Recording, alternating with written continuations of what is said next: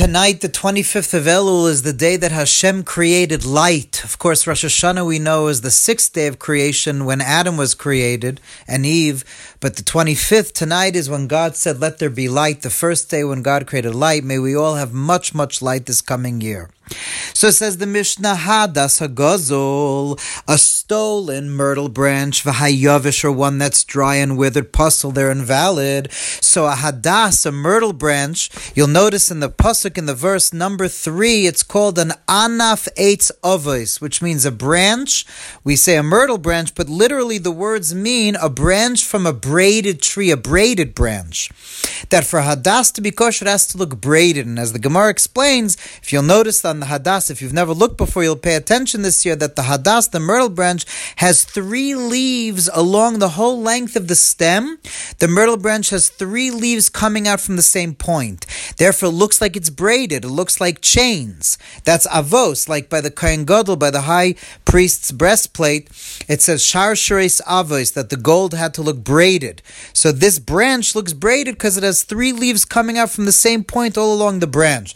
Of course, if it's not all along the branch, but you have three leaves coming out from the same point and the majority of the branch, it's still kosher. But of course, the, the most expensive and the best adasim is if you have three leaves coming out from all along the whole uh, branch, which is why these days, by the way, they sell them in plastics because today people don't have patience. It takes a lot of patience to be able to find that they come all, the whole branch are coming out from the same point all along.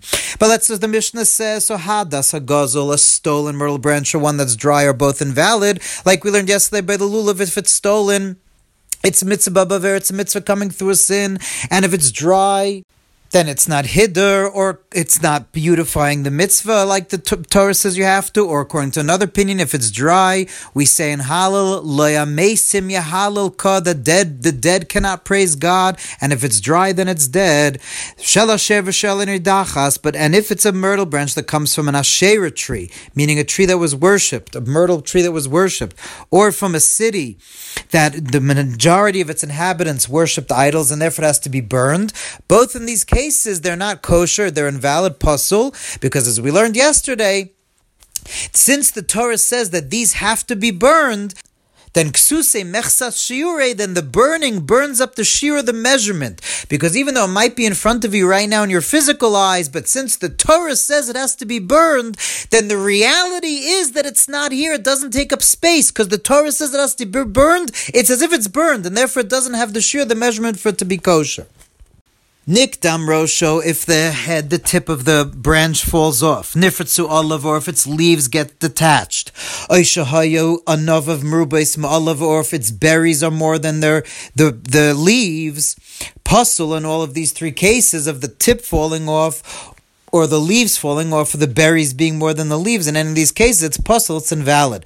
By the way, the berries that are invalid are talking about red or black berries, but if they're green berries, then it doesn't matter because green ones are part of the hadas. And of course, that that it says that if the leaves fall off, it's pasul, it's not kosher, of course, it's talking about if the majority of the leaves fall off. But getting back to the berries, sounds like a rock band. Getting back to the berries, getting back to the berries. If you have a myrtle branch where there are more berries than leaves, vimiatan kosher. If you take out the berries, then it's kosher. It's fine because obviously there's no inherent psul. There's no inherently invalid problem if there are more berries. You just have to make sure that there are more leaves than berries, so you could take out the berries and it would be kosher. But obviously the Mishnah concludes vein mematin biyomtiv. One is not allowed to take out the berries on yomtiv because that would be considered fixing the myrtle branch, and one is not allowed to ever fix things on Shabbos and Yontiv. Of course, you might have noticed that this Mishnah is closely parallel to the Mishnah we learned yesterday, and we're going to learn another two about the other four species. And Rashi already says, why didn't the Mishnah just put them all together instead of being repetitious? But obviously, as Rashi points out, because each of the four species has particular halachas that pertain to it, so therefore it had to be all listed in four separate Mishnahs. And just to conclude with one of the beautiful Gemaras, a very Hasidic Gemara, Gemara on this Mishnah, we learned that for the Hadas to be kosher, it has to have three leaves coming out from the same point. And then the Gemara says that if you have two leaves and then one, two, then one, two and one, that's a hadas shaita. It's a foolish hadas. And then Rav Kahana says that that's kosher also, if it's two and then one. And then the Gemara says that Rav Acha, the son of Rava, who was a student of Rav Kahana, would dafka get one with two and then one. Why?